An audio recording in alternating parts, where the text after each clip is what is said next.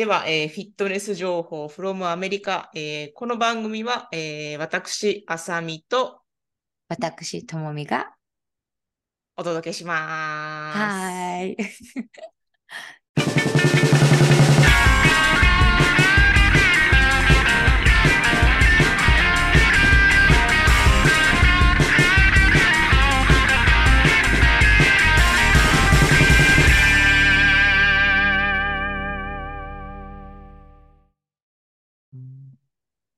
ぱりなんか、子供を連れてて思うことが、レストランとか行ったりしたら、ああ、子供連れが来たとか、ああいうエナジー感じるときがあるんですよね。うんうんうんうんあれ、アメリカ人はお子さんに優しいっていうふうに友達言う、言ったの、日本よりも子供に優しいっていう感じるって友達言ってたんですけど、同じじゃないかなって私いやは思いますね。私はそうは思わないですね。こっちの方が寛容だと思いますね。本当に、うん。うん。ああの、日犬と子供に関しては、アメリカの方が断然寛容かなと思いますけどね。本当、うん日本で私すごいでも別に悪い思いしなかったんですけどね、あの、ライオまあ。日本でもなんか具体的にそんな、なんかされるかとかはないですけど、ただ、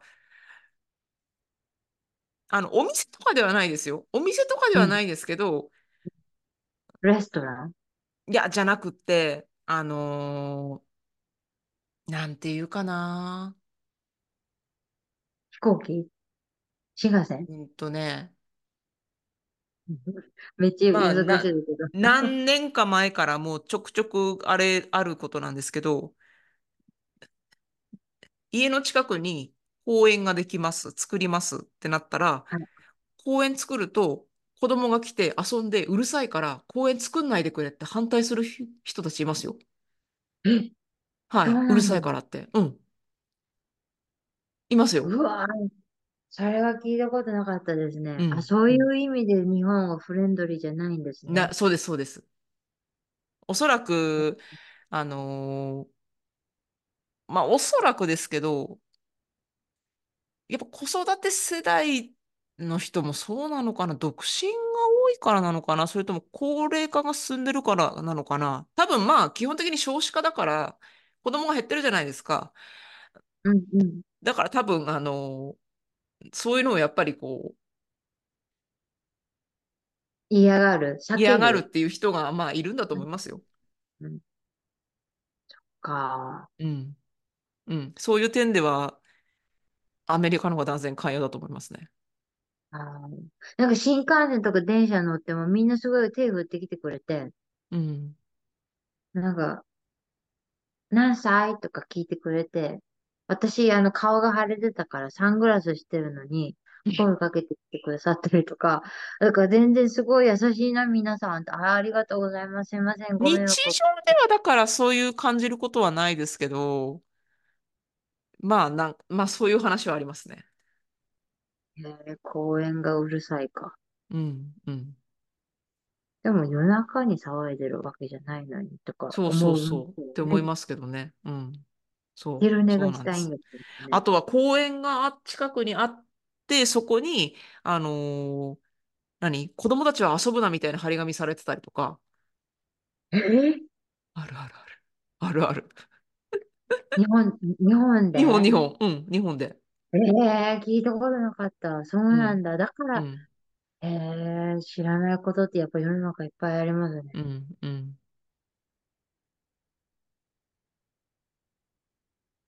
そう。だから、こ落ち込みますね、それ聞いたら。なんか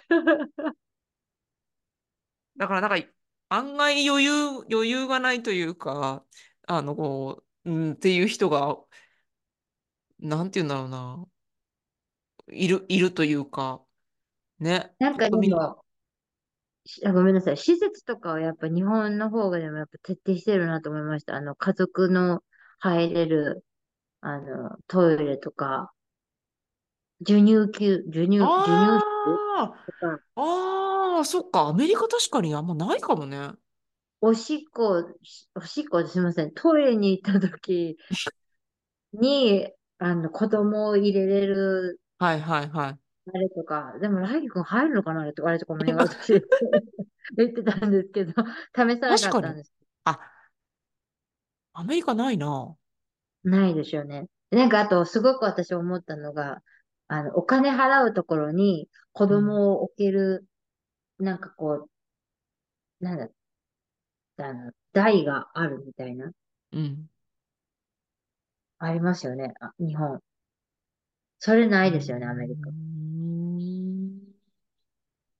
私、あれでも腰にライオくん抱えながら、こう、お財布にあははははははは。片足で立って、膝でライオくん、最近重くなってきたので、片足でバランスしながらって、こう、カバンにお金をあ取りに行く。あ。ないなって、あ、日本ではあったなって思いますね。あの、セブンイレブンとか、そっか、か。置ける、カバンを置くところと思うんですけど、でも子はい供を置ける、はいはいはい。子供を置ける。うん。あの、すっごい話変わるんですけど、どうでしたか、ベガス、12月。ああそう。まあ楽しかったんですけど、そう。あのね、トーミさんって、あの、はい。パニック障害になったことあります？ありますよ。あの、経営してる時にすっごいストレスだった時。私、ラスベガスでバス乗ったらなったんですよ。えー、な、バスって何のバス？いや、普通にあの、なんだろうメイン通りっていうか、うん、を通ってる。バスなんですけど、うんうんスうん。あの、行き、行きは全然平気だったんですけど、で、帰り、ショーを見て、で、帰ろうってなった時に、バスが混んでたんですよね。あ人がめちゃめちゃ乗ってて、で、プラス寒いから暖房がついてたんですよね。だから、なんか息苦しかったんですよ。うんうん。でしょうね。呼吸ができないと思う空気かもしれない。うん。久々にその私、空気に、を、なんていうの、その人が密集そんなに座ってるのも久々だし、しかも、バスが動いてればいいんですけど、めちゃめちゃ混んでたから、全然進まなかったんですよ。うん、でもそれで、なんか息ができなくなってきて、うん、ちょ、待って、このまま私息できなくなるんじゃない？とか思って、うん。でも速攻降りて、で、外で出たら、5分10分ぐらいで良くなったんですよ。あ、これ。そうだと思って。うん、パニック障害あの、なんですか、パニック障害ですね。パニックうん。障害。うん、そう。あ、これなんだ。と思ってびっくりしました。私、あの、ジムの経営、い、あの、あさみさんがせいあの、ワークショップに来てくれた場所じゃない以前の時の、うんうん、以前のところ。あの、3倍ぐらい大きかった場所のとこうん。ろの経営してる時に、私すごい感じ始めたのが、車を運転してる時に呼吸ができないと思い始めたんですよ。へもうストレスから、もううすごいもう追い詰ん。められてる状態をいつも毎日だったので、ストうレスからん。ね、うん。経営のあれも、トレーナーのマネージメントから、あの、うん。もちろん金銭的なマネージメントからう全部のん。ジムをマネージするので、すっごいストレスだったので、もうだから、すも、あの、クライアントさんが、えっと、20マイルぐらいあるところにいたんですよ。ずーっと、あの、行ってた方が。だからそれを続けて行ってて、で、行ってる時に車が混み始めて、そしたらもう、うんって呼吸ができなくなって、ああ、もうできないと思って、そしたらもうラリーにすぐ電話して落ち着かせてもらって、で、電話でずっと喋ってたら大丈夫なんですよあ、よ。はいはいはい。そう。なんか、自分が集中することがあったりってなれば多分大丈夫だと思うんですよね。だからなんか危機、危機、なんていうんですか、自分に何かあったらっていう危機、あの、危機感をすごい感じて、うんうん。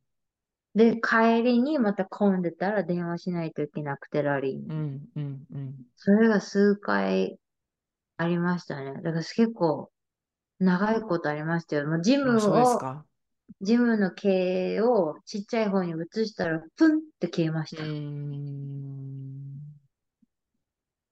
あら、ない。ない、あれ、大丈夫じゃん、今。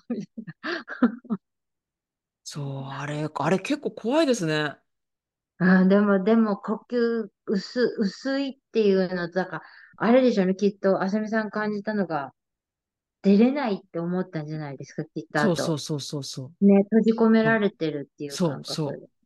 だから、何ですか、あれ、狭い、教、教所所所、違う、教いや、表、それはね、ないんですよ。それがないんですけど。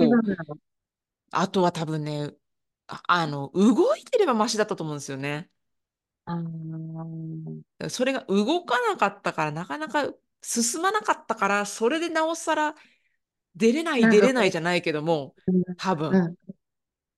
あ、でもきつく、え、旦那さんは大丈夫だったんですか？全然平気だったけども、やっぱりその、い息苦しいじゃないけど、ちょっとなんかこう空気が悪かったよね、みたいな感じのを言ってました。うああー、でも、ん。